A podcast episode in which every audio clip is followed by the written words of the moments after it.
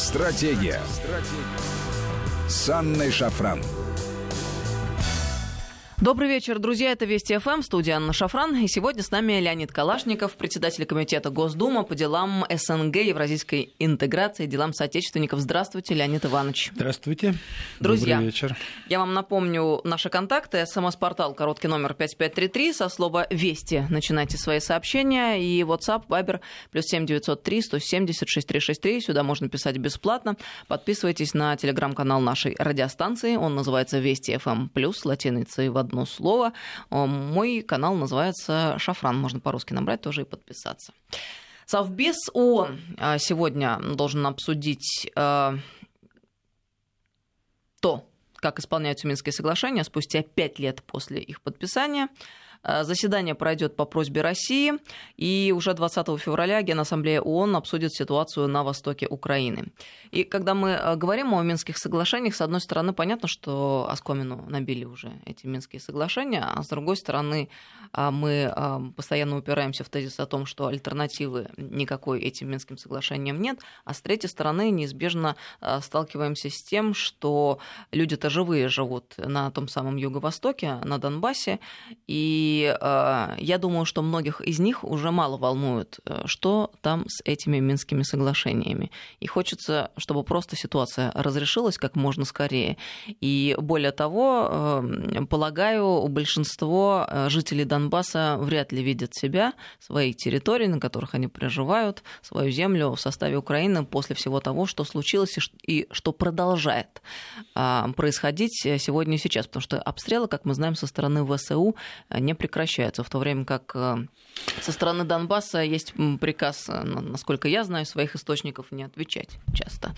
Леонид Иванович, вот как полагаете, насколько реальна перспектива того, угу. что этот вопрос может быть решен каким-либо способом в ближайшее время? И насколько угу. нам, в принципе, необходимо обсуждать это в Совбезе ООН?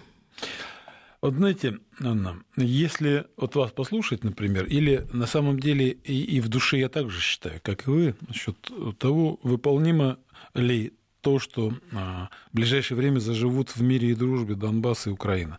Очень сложно это сделать. На самом деле кровь пролитая очень сильно разделила две эти территории одного государства. Но при этом вы правильно задаете вопрос, а стоит ли и есть ли надежда на выполнение Минских соглашений. Что для этого нужно сделать? Вот, понимаете, я сейчас только что разговаривал о двух напасть, напастях, которые, я считаю, вот, на общество, на наше в том числе, сейчас напали. Одно из них эпидемия, с которой вот мир справляется и, скорее всего, справится в ближайшее время окончательно за буквально несколько месяцев. А другое зло – это вот война, которая обрушилась на, наш, на близлежащее к нам государство и на русский мир, который продолжается уже больше, чем вся Вторая мировая война, юбилей, который мы собираемся ответить. Что сделать? Отвечая на ваш вопрос, можно коротко сказать следующее. Я абсолютно убежден в том, что Украина не будет выполнять эти соглашения, все сделает для того, чтобы их сорвать и в очередной раз замотать. Знаете, как заматывал Порошенко, там, пытаясь изменить, оттянуть сначала границу. Что, что можно сделать, заставить, что может заставить, вернее, Украину выполнить их? Только одно – санкции со стороны Запада. Вот я предлагаю Западу сказать завтра на Совете Безопасности, там, когда будет обсуждаться, ребята, вы не выполняете, не Россия же, вот давайте первый пункт, второй, третий, четвертый, пятый, вот вы не выполняете, вот ОБСЕ, наша организация, кому не Россия, вот мы им верим, они говорят, что вы действительно обстреливаете, и вы не отвели, и вы не приняли закон, и вы, значит, не проводите обмен. Амнистию, вернее, закон не принимаете об амнистии. Это же от вас зависит, от вас. Россия здесь ни при чем, ни при чем. Почему не выполняете? Значит, после этого должны, как за невыполнение любой резолюции Совета Безопасности, должны наступать, наступать санкции какие-то. И, по-моему, единственное, что может заставить Украину выполнить их, Это именно санкции, исходя из чего? Вот почему санкции на Россию не действуют? Потому что Россия не отказывалась ни от того, ни от другого, она самодостаточна в этом смысле. А Украина в свое время выбрала один вектор – Запад, отказавшись от Востока, от сотрудничества и бросив все на одну тарелочку с голубой каемочкой. Так вот, эта тарелочка с голубой каемочкой должна им сказать: все, мы перестаем вам поставлять оружие, мы перестаем вам давать деньги в виде займов эм вэ эф, мы перестаем. И вот тогда Украина пойдет на то, чтобы выполнить то, что предписано. Иначе это все для дураков рассказ. Но мы же понимаем, что та сторона а не вот скажет. Нет, не понимаем. Вот именно поэтому я, например, вот недавно я на одной передаче Володя Соловьев говорил о том, что для чего президент предлагает встретиться пяти руководителям. Вот есть же Совет Безопасности, фактически.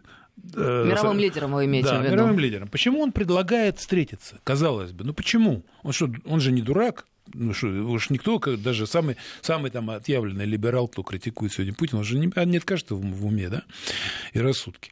Что он имеет в виду, думаю я? Я же не задавал этот вопрос. И мы с Володей поспорили. А потом Володя говорит, начал со мной, я ему говорю, а ты вот возьми, задай вопрос президенту, когда будешь снимать очередную передачу, что он имеет в виду. А я думаю, что он имеет в виду.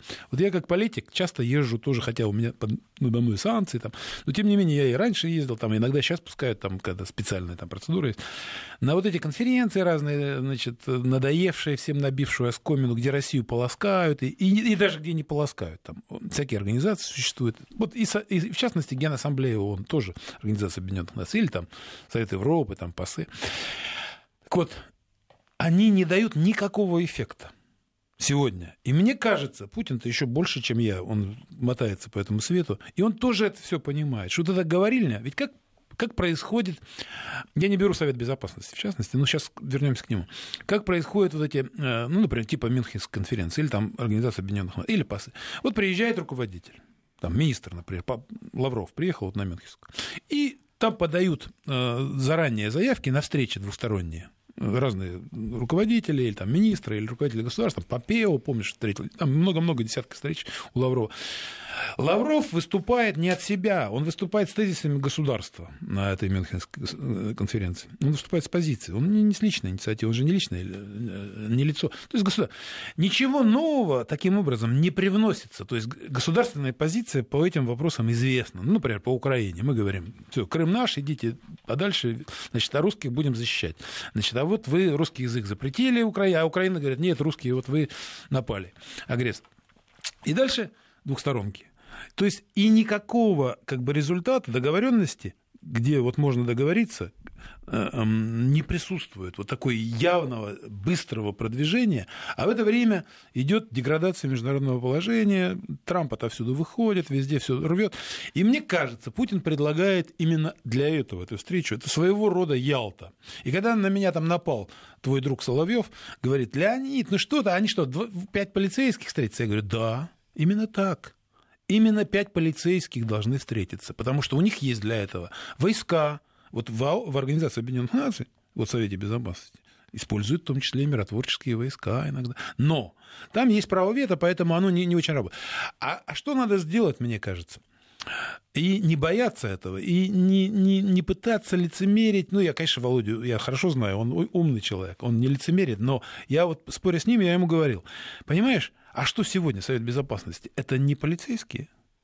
Они же тоже себе взяли право, это после Ялты, и это право несут. Они другим государствам не больно-то дают его. Поэтому не надо этого стесняться. Да, крупное государство, чувствующее свою ответственность за судьбу мира, должны встретиться, как в Ялте, отдельно от Совета Безопасности, потому что Совет Безопасности работает по регламенту определенному, и трудно очень принять что-то. Вот мы даже видим, резолюцию не можем никакую принять. А даже принятая резолюция не выполняется, например, да? Тогда что нужно сделать, чтобы выполнялось вопрос? Вот вы, ты говоришь, легко ответить на этот вопрос. Скажите Украине. Или ты выполняешь вот те два-три месяца, или мы прикрываем тебе, значит, помощь. И они ничего не сделают. Дальше. А, а почему нужна встреча эта, мне кажется? Почему президент ее предлагает? Потому что, мне кажется, настала пора, когда нужно сесть вот им, Они же все весьма и весьма выбранные люди в своих странах, умные люди. И они попытаются договориться по тем вопросам, по которым можно договориться. Потому что, например, в Ялте по многим вопросам договорились, а по многим не договорились. И вот которые вопросы, например, недоговоренности, они ушли потом на Лос-Анджелесскую конференцию. Те же Курилы из-за этого. Вот они недоговоренности все потом всплыли в виде конфликтов. А вот от Нагорного Карабаха до Ближнего Востока, вопросов Сирии, Ливии и так далее. Вот мне кажется, здесь и Украины в том числе, пять государств могут договориться. Вполне себе могут договориться. Большие государства. И, мне кажется, пойдут на компромиссы определенные, но при этом они скажут, вот мы договорились, пусть это не Ялта номер два, потому что в Ялту, так сказать, сейчас побоятся поехать, но пусть это будет там, например, там, я, ну, не знаю, где, где-нибудь там, где, где там сочтут, в Париже. Например. Ну, по сути дела, я с вами на Правильно? самом деле согласна, и... потому что э, перезагрузка фундаментальная всей геополитической э, вот, конъюнктуры, она невозможна иначе другим способом. Мы-то говорили вот вчера как раз о том, что Ялта два ноль нужна в смысле встречи э, России, США и Китая. Ну, там, да, европейские да, дела, Мюнхенскую да, конференцию обсуждали. Да, да. Но а, вот иным способом переконфигурировать невозможно. невозможно. Но есть один большой вопрос. А нужно ли Штатам что-либо переконфигурировать? Штаты тоже нуждаются. Во мно... Потому что, я еще раз говорю, по всему договориться нам не удастся. А есть вопросы, по которым мы сможем продвинуться. Ну, например, так устроена дипломатия. Например, Штаты очень сильно там нуждаются в каких-то вопросах там, с Китаем, да, с нами в каких-то вопросах. Мы можем пойти навстречу и сказать, ну тогда, ребята, вы не очень хотите, например, умиротворять ситуацию на Украине, потому что там явно ваши, ваши следы только демократов ваших бывших там видны. Но раз вы хотите от нас вот здесь... Мы вам дадим здесь, ну и вы здесь дайте. Ну, это обычная дипломатическая торговля, которая идет под сукном, потом рождается в виде определенных договоренностей. Мне кажется, сейчас настала эта пора. Потому что вот это перетоптывание, я еще раз говорю, ну что такое? Конфликт на границе моей страны длится уже больше Второй мировой войны. А он длится-то, там гибнут люди, это русские, между прочим. Русские люди настоящие, и украинцы, они тоже русские. Какая разница? Мы весь русский мир. И в данной, в данной ситуации это для нас очень важно. Гораздо более важно, чем даже то, что творится там в Сирии или еще где-то. Но при этом, вот, отвечая на ваш вопрос, тактически, быстро, например, вернее, на Совете Безопасности можно решить, но в случае, если Совет Безопасности скажет, Украина, вы не выполняете, и не надо перепихивать на Россию. Четко и ясно вы согласились вот в очередном нормандском формате в Париже, что вы будете выполнять, примете закон, проведете значит, амнистию, да? Вы ничего этого не сделали. Или вы это делаете через месяц, либо мы вам скажем. И далее. Вот стратегически, отвечая на ваш вопрос, нужна эта встреча, видимо, пятерки, я не знаю, там, может быть, еще кого-то. Потому что, понимаете, в чем проблема? Мне же могут задать вопросы по-другому. А что они сегодня не договорятся там в Совете Безопасности? Не могут договориться, потому что там существует и право вето, и определенный регламент, и определенный интерес. А здесь я предлагаю с чистого листа, вот, ну, вернее, я так думаю, Путин предлагает с чистого листа, просто сесть, как в Ялте, там нету никакого регламента, там нету никаких... Давайте... Ведь Сталин пошел на многие уступки там, по Балканам, сейчас только эти рассекречиваются документы. В то же время там, мы спокойно могли, например, там, в Италии коммунисты спокойно могли править. Но, видимо, договоренности определенные могли, тогда были по, в том числе, разделу сфер влияния. И все это потом увидели в виде стран Варшавского договора и стран НАТО. Были, значит, они были. И никто не лез, и не пересекал эти красные черту, о которой тогда договорились. Это действовало много-много лет. Так что и сейчас, мне кажется, такая пора, когда Китай, особенно, ну не могут США тоже им воевать. Они же, они же хитрят. Сейчас нас хотят пере, пере, пере, на свою сторону перетянуть в борьбе с Китаем. Для них Китай гораздо опаснее. А мы-то с Китаем все равно договоримся. Вот они начинают теперь... Как Киссинджер в свое время китайцев переманивал от СССР на сторону США, так они сейчас нас пытаются там переманить какими-то там посулом, пряниками. Ну, дураков-то мало. У нас Китай-то в соседях, а Америка где? Поэтому мы скорее договоримся с Китаем. И в этом наш козырь большой. Нельзя дать себя оторвать от Китая там, и, и по, на какие-то посулы пойти, вот как некоторые наши западники пытаются там, на этих конференциях. При этом... Надо понимать, что вот мы очень много определяем сейчас в региональных конфликтах. Мы можем влиять на игроков. Вот посмотрите, какая заварилась буча там с Турцией, да? Проще всего хлопнуть дверью. Вот сейчас турки начинают там давить на Россию, я вижу это. Ну, они крайне нагло себя ведут, да, откровенно, давайте скажем. Начинают, ну, ну, проще всего, да, хлопнуть Потому что дверью. Благодаря туркам и сохраняется террористический анклав, да, на территории, конечно, Сирии. Так, я, я вам предлагаю. Вообще из-за Турции все началось в Сирии. Я приехал в Дамаск, он мирный был. Первых террористов поймали, взрыв был. Это вообще мирный город, вообще называли Парижем, дали Ближний Восток. Значит, и все гуляли, все, все, все, все спокойно. Я там в двенадцать часов в мечеть там Амиядов заходил, смотрел ночи. И первая террористическая группировка, которую спонсировала Турция, была заслана. Ее арестовали, ее судили. Они признались, все, и были пойманы. Ведь когда-то дружил Эрдоган с, лично с Асадом. Асад. Так вот, в данной ситуации идет политика. С одной стороны, мы видим, что Турция, значит, начинает вот такую же политику и нашим, и вашим, да? А с другой стороны, мы не можем им позволить этого. Россия. И в то же время и разрывать отношения не хочется, потому что, ну, слишком многое уже заложено в этот фундамент. Ну, что там? Конечно, договориться легче по этой сорокакилометровой или двадцатикилометровой зоне, найти общие пути, и по Ливии можно найти. То есть мы можем влиять и на этих, и на ливийские власти, или там, там безвластие полное, по крайней мере, на центры влияния, и на Асада. Так что в нас нуждается США, нуждается Франция, нуждается, нуждается, Англия тоже. Надо садиться, надо договариваться. И с Китаем мы всегда спокойно, нормально договоримся, понимая, что нас все время будут пытаться развести западники. Тут дураков нет. Но при этом надо вот исходить из того, что это не дружба пятерых, а попытка договориться. Может, не сразу, там, пусть они там заседают там, недельку, потом еще через недельку. Но это лучше, чем все время воевать, торговые войны, санкции. Потом, ну что Украину уговаривать? Ну, уже только ленивый не видит. Я же вижу на Западе. Вот я вам тоже ПАСЕ приведу. Ну, настолько от нее устали уже все, от ее необязательности, от ее вот этой вечной агрессивности, от агрессивной риторики. Вот, и при этом с больной головы на здоровую. Там четырнадцать тысяч погибло, как они говорят. Так они что говорят там-то? Погибли от русских бомб. И вот сидят европейцы, семьсот депутатов, и верят. Ну, как верят? Вернее, умные это люди. Там читают другую. А большинство сидит, они же думают только о своей стране. Им какая Украина? И они верят, сидят. Ты встаешь и говоришь им: вы вообще сумасшедшие, что ли? У вас погибло четырнадцать тысяч украинцев, в том числе русского происхождения. Но они где погибли? В Донбассе. На Донбассе погибли. Большинство из них донбассцев и украинцев. Но не русские же там погибли. И русские же не бомбили. Вы самолеты-то поднимали там несколько раз. И за это были пойманы. Так, так. Но, понимаешь, это надо... Вот, и, если я вижу перед собой политиков, которые в это верят, то я понимаю, что мир вообще какой-то сумасшедший стал. И вот они, конечно, от них устали, от украинцев, но, с другой стороны, без определенных силовых действий в отношении принятого решения, вот, если уж говорить о резолюции, ничего не сделаешь. Они все время будут играть, играть на этих противоречиях между нами и США. Смотрите, как...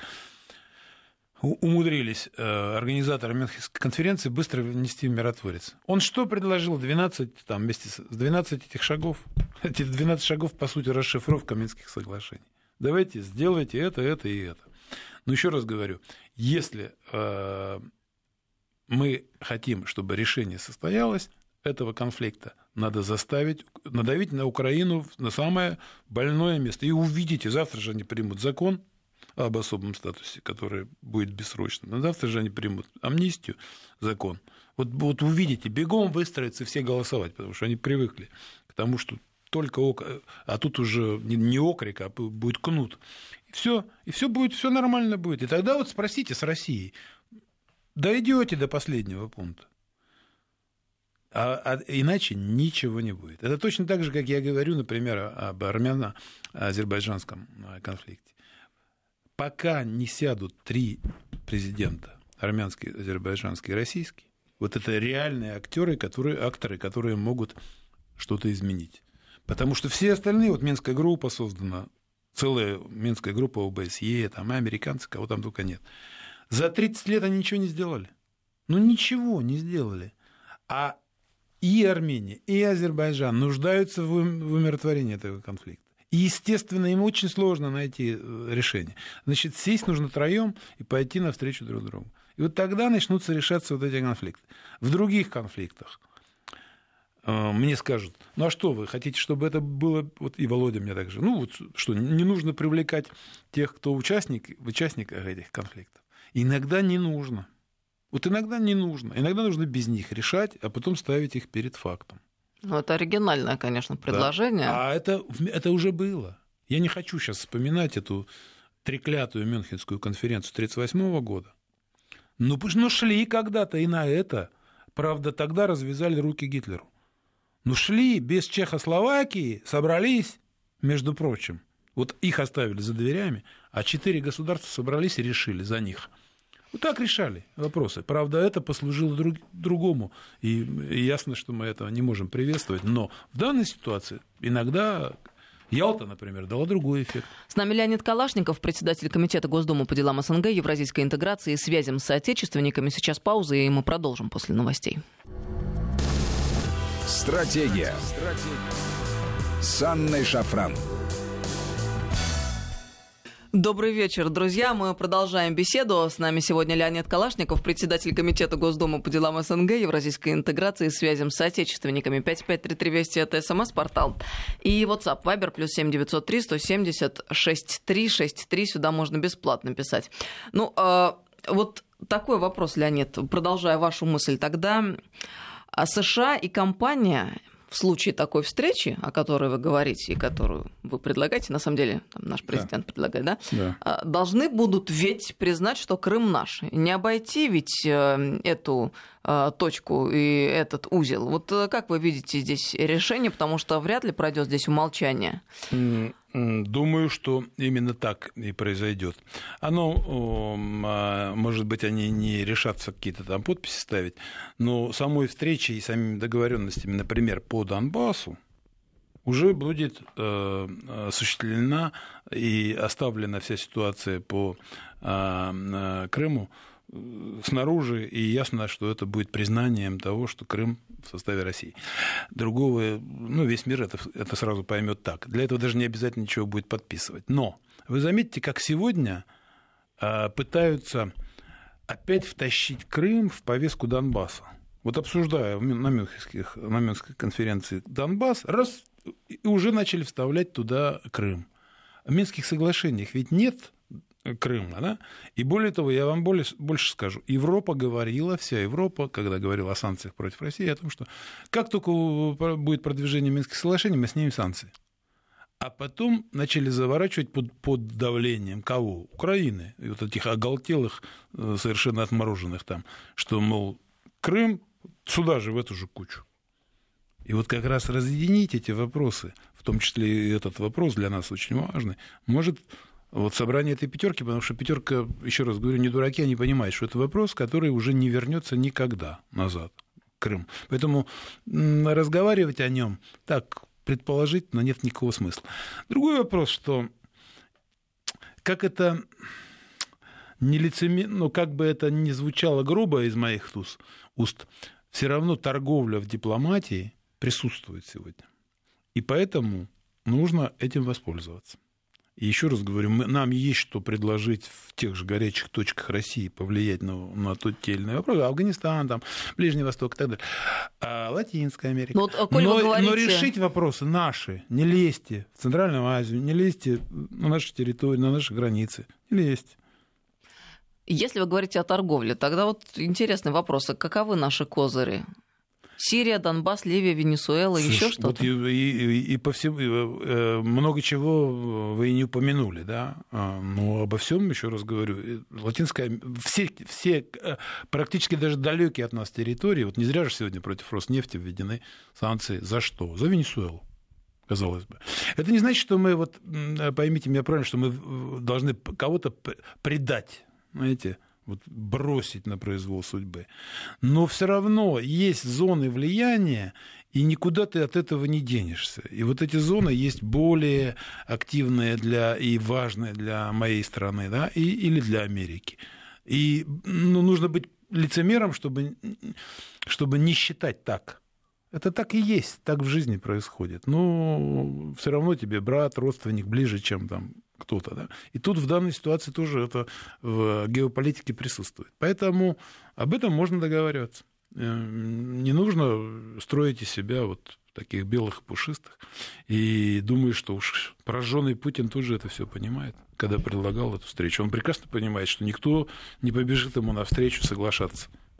Но будут договоренности. Вот вспоминают часто, да, о предвоенных договоренностях. Сначала вся Европа подоговаривалась, Великобритания, которая считала, что вот откроет путь Гитлеру на восток, задавит он Россию, у них даже и, и выражение такое было, или большевики, или Великобритания. Вот так, такое было, было а, та, а, такой компро, бескомпромиссность, что называется, в этом. Я там не помню за его точность выражения, но оно и предполагало это. Так они договаривались. Даже с Гитлером они умудрялись договариваться. Ну и мы договаривались с Гитлером в тот же пакт Молотова-Риббентропа. И что? Ну так устроен мир, милые мои. И сегодня можно договориться, с, с, в том числе и с этими товарищами. Давайте для особо нервных повторим, что эти договор, договора, договоры, договоры были заключены всеми европейскими государствами всеми, до всеми нас. До. А что вы думаете, Сталин дурак был, что ли? Он не знал, думаете, об этом? Почему он пошел? Он вынужден был пойти на Нет, ну просто на наши отечественные псевдолибералы очень любят нас попрекать а этим договором, все, а умалчивая а этот важный момент. Да, пакт Молотова-Риббентропа, но, но с удовольствием умалчивают о всем остальном. А что толкнуло Сталина на это? А что в Мюнхене, когда договаривались они, Сталин не предлагал, между прочим, ввести войска и защитить Чехословакию? Единственный, кто предлагал ввести войска, Сталин. А Польша сказала, в случае, если Сталин это сделает, мы ему объявим войну. Вот и все. Польша быстренько отхватила себе на той Мюнхенской конференции территорию. А Венгрия отхватила, немцы отхватили. Все отхватили. Значит, вот так, вот так договаривались. И думаете, Сталин сидел такой дурачок и, и, и не понимал, что что-то ему надо делать, потому что явно на него травят эту Германию. Естественно, он тоже пошел на определенные договоренности, компромиссы. И сейчас мир ничем не изменился. Он стал еще более лицемерен, он стал еще более вооружен, еще более опасен. Но в этой связи и надо идти тогда на договоренность. А не сидеть в окопе каждый и грозить друг другу, понимаешь? Да еще под влиянием вот этих э, шавок, которые все время выскакивают из этих там, то, то прибалтийские, то польские, то... и пытаются еще стравить нас, понимаешь? Стравить-то кого пытаются? Уже давно... Что, Макрон, посмотрите, послушайте его речь на Мюнхенской конференции. Или Меркель, которая уже давно агрессивно не ведет себя в отношении России. Или США, Трамп, который все время говорит, мне мешают с Россией восстановить, ну, наладить отношения. То есть великие державы хотели бы разговаривать, а эти сидят и, и, и только гадят, понимаете? Ну что, что еще можно сказать? Каждый день они гадят. Вот вчера министр иностранных дел там Польши опять заявил какую-то дурость, да? Ну что, как можно на это идти? Конечно, должны сесть и договориться. И договориться должны сильные мира всего. Именно Китай, Америка, Россия, Франция, Англия. И, вовсе, и совсем без права вето. Здесь нужно только так. Вот сесть, договор... потому, почему договорились, все, закрепить. Потому, почему не договорились, оставить, пусть дальше там тухнет, как сейчас вот эти некоторые конфликты неумиротворенные. Но все равно точно продвинуться, понимаете? Есть еще один момент интересный. Пять лет и восемь месяцев спустя катастрофы малазийского Боинга над Украиной выяснилось, что никаких российских буков в окрестностях не было. Ну и, собственно, именно об этом все эти годы и говорили представители российского Министерства обороны, но кто их слушал, кому это надо было. Напомню, что Украина сбила российский пассажирский самолет, США в свое время иранский сбили. С самого начала было очевидно, кто сбил и чем сбил. А тут почти шесть лет потребовалось для того, чтобы выяснить, что вот эта версия, озвученная западниками, западными расследованиями, расследователями, версия о вине России и ополченцев полный вшик. Ну, естественно, возникает несколько вопросов сразу же. Первый из них — санкции, которые ввели против России после крушения Боинга. Отменят ли их? И потери нашим европейским компаниям кто-нибудь компенсирует? Ну, мы знаем ответы на этот вопрос, но тем ну, не да, менее. А, да, понимаете, Анна, это вот даже из того сам предыдущего вопроса вы, вы мне как бы задавали его, и подспудно так я чувствовал в вашем вопросе, не наивны ли вы, товарищ Калашников, когда предлагаете им договориться, когда они же и подожгли эти территории на Украине для того, чтобы нам там уютно не казалось? Да. Именно они. Я помню прекрасно Боинг, когда он был сбит. Я был в Германии как раз. И мне позвонили тогда с одного из наших либеральных телерадиостудий. И я тогда сказал о том, а что вы... Они мне сразу сказали, а вы знаете, что сбили, сбили вот либо русские, либо вот донецкие. Я говорю, вот скажите, вам легче будет от того, что вы сейчас... На второй день после того, как вот произошла эта трагедия, узнаете об этом. И меня там начали так поливать, что даже собственная жена мне говорит, что там такого наговорил. Я не знал тогда, кто это сделал, как это сделал. Ну, конечно, я прислушивался потом к специалистам, Алмаз Антей, когда они вот предлагали, говорили о том, историю, показывали фюзеляжи. Но я, для меня сразу было ясно одно. Если бы наши хотели что-то утаить, то не выдавали бы с территории, которую они контролируют, все обломки.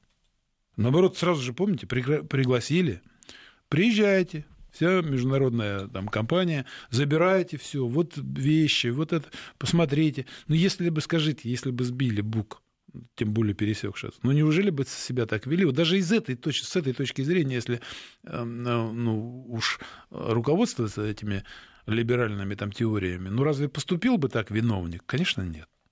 Не поступил бы так. Ну, явно не поступил. Ну, это для нас с вами было ясно.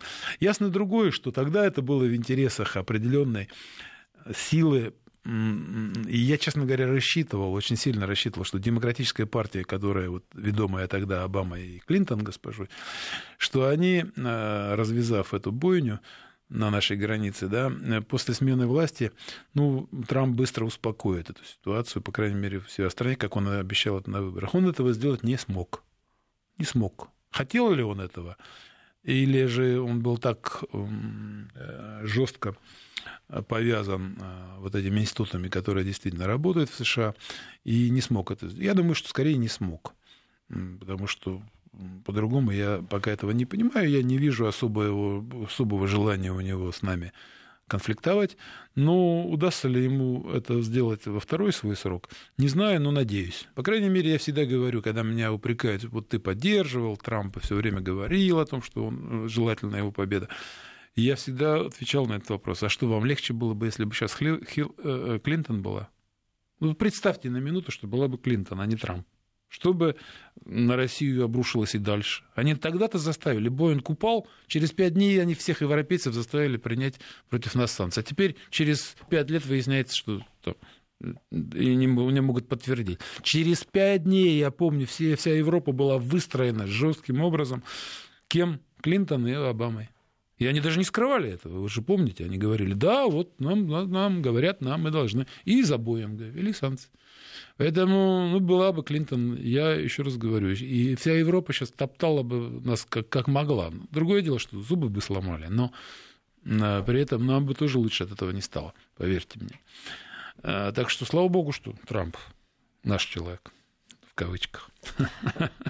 Так что здесь, Аня, отвечая на ваш вопрос, я тоже не наивен, я прекрасно понимаю, что это все не так просто сделать будет. Но, еще раз говорю, это дипломатическая, геополитическая торговля, которая может привести к каким-то подвижкам. Ну, как интересно, что э, проходит некоторое время, несколько лет, и правы оказываемся мы. Что этот фильм, который в Америке выпустили республиканцы по поводу событий на Украине во время Майдана? Что сейчас с Боингом? Ну да, а что они, диспетчеры не, не давали расшифровку? Почему не давали его, с ним поговорить? И вот кто пропагандисты после этого? Вопрос. Ну, опять же, вот самое-то печальное, знаешь, что, в чем? Вот мы с тобой говорим об этом. А, а они же как? Вот я вам приводил пример ПАСЕ, да, вот четырнадцать тысяч, якобы Россия разбомбила. Вот, вот так действует на миллионы обывателей. Вот представляешь, там более полумиллиарда человек живет в Европе. И вот каждый день там Де Вильт, там э, Гарнер, э, Гарнер, там э, все СМИ, там э, си би эс, эн би си, ра-ра-ра-ра-ра. И вот они льют эту чушь, да? А люди-то верят. Но они действительно так устроены. Вот так устроен народ в Англии, в, в Германии. Он действительно привык, ну и, собственно, и у нас также там девяносто процентов верят тому, что в СМИ говорится. Поэтому это и есть та самая пропагандистская информационная война. И можно, конечно, плакаться по этому поводу, но никто нас не собирается жалеть в этом смысле и не будет дальше жалеть. Поэтому, еще раз говорю, с этим жестоким партнерам в кавычках нужны переговоры, и только взаимовыгодность их к чему-то подвинет.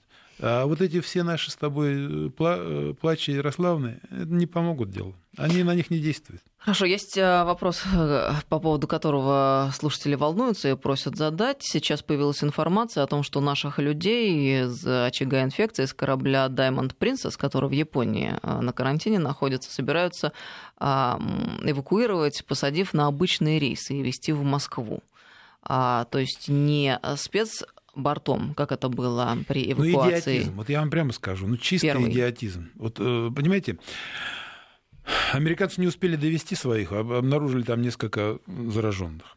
Ясно, что, ну, как вот двадцать там с лишним человек сейчас, там, один через Владивосток, другой через Москву прилетели, значит, дело не в... Вот сегодня передали, что, оказывается, не четырнадцать дней, а уже там двадцать с чем-то дней надо, период инкубации. Да? Врачи ничего не знают об этом вирусе толком.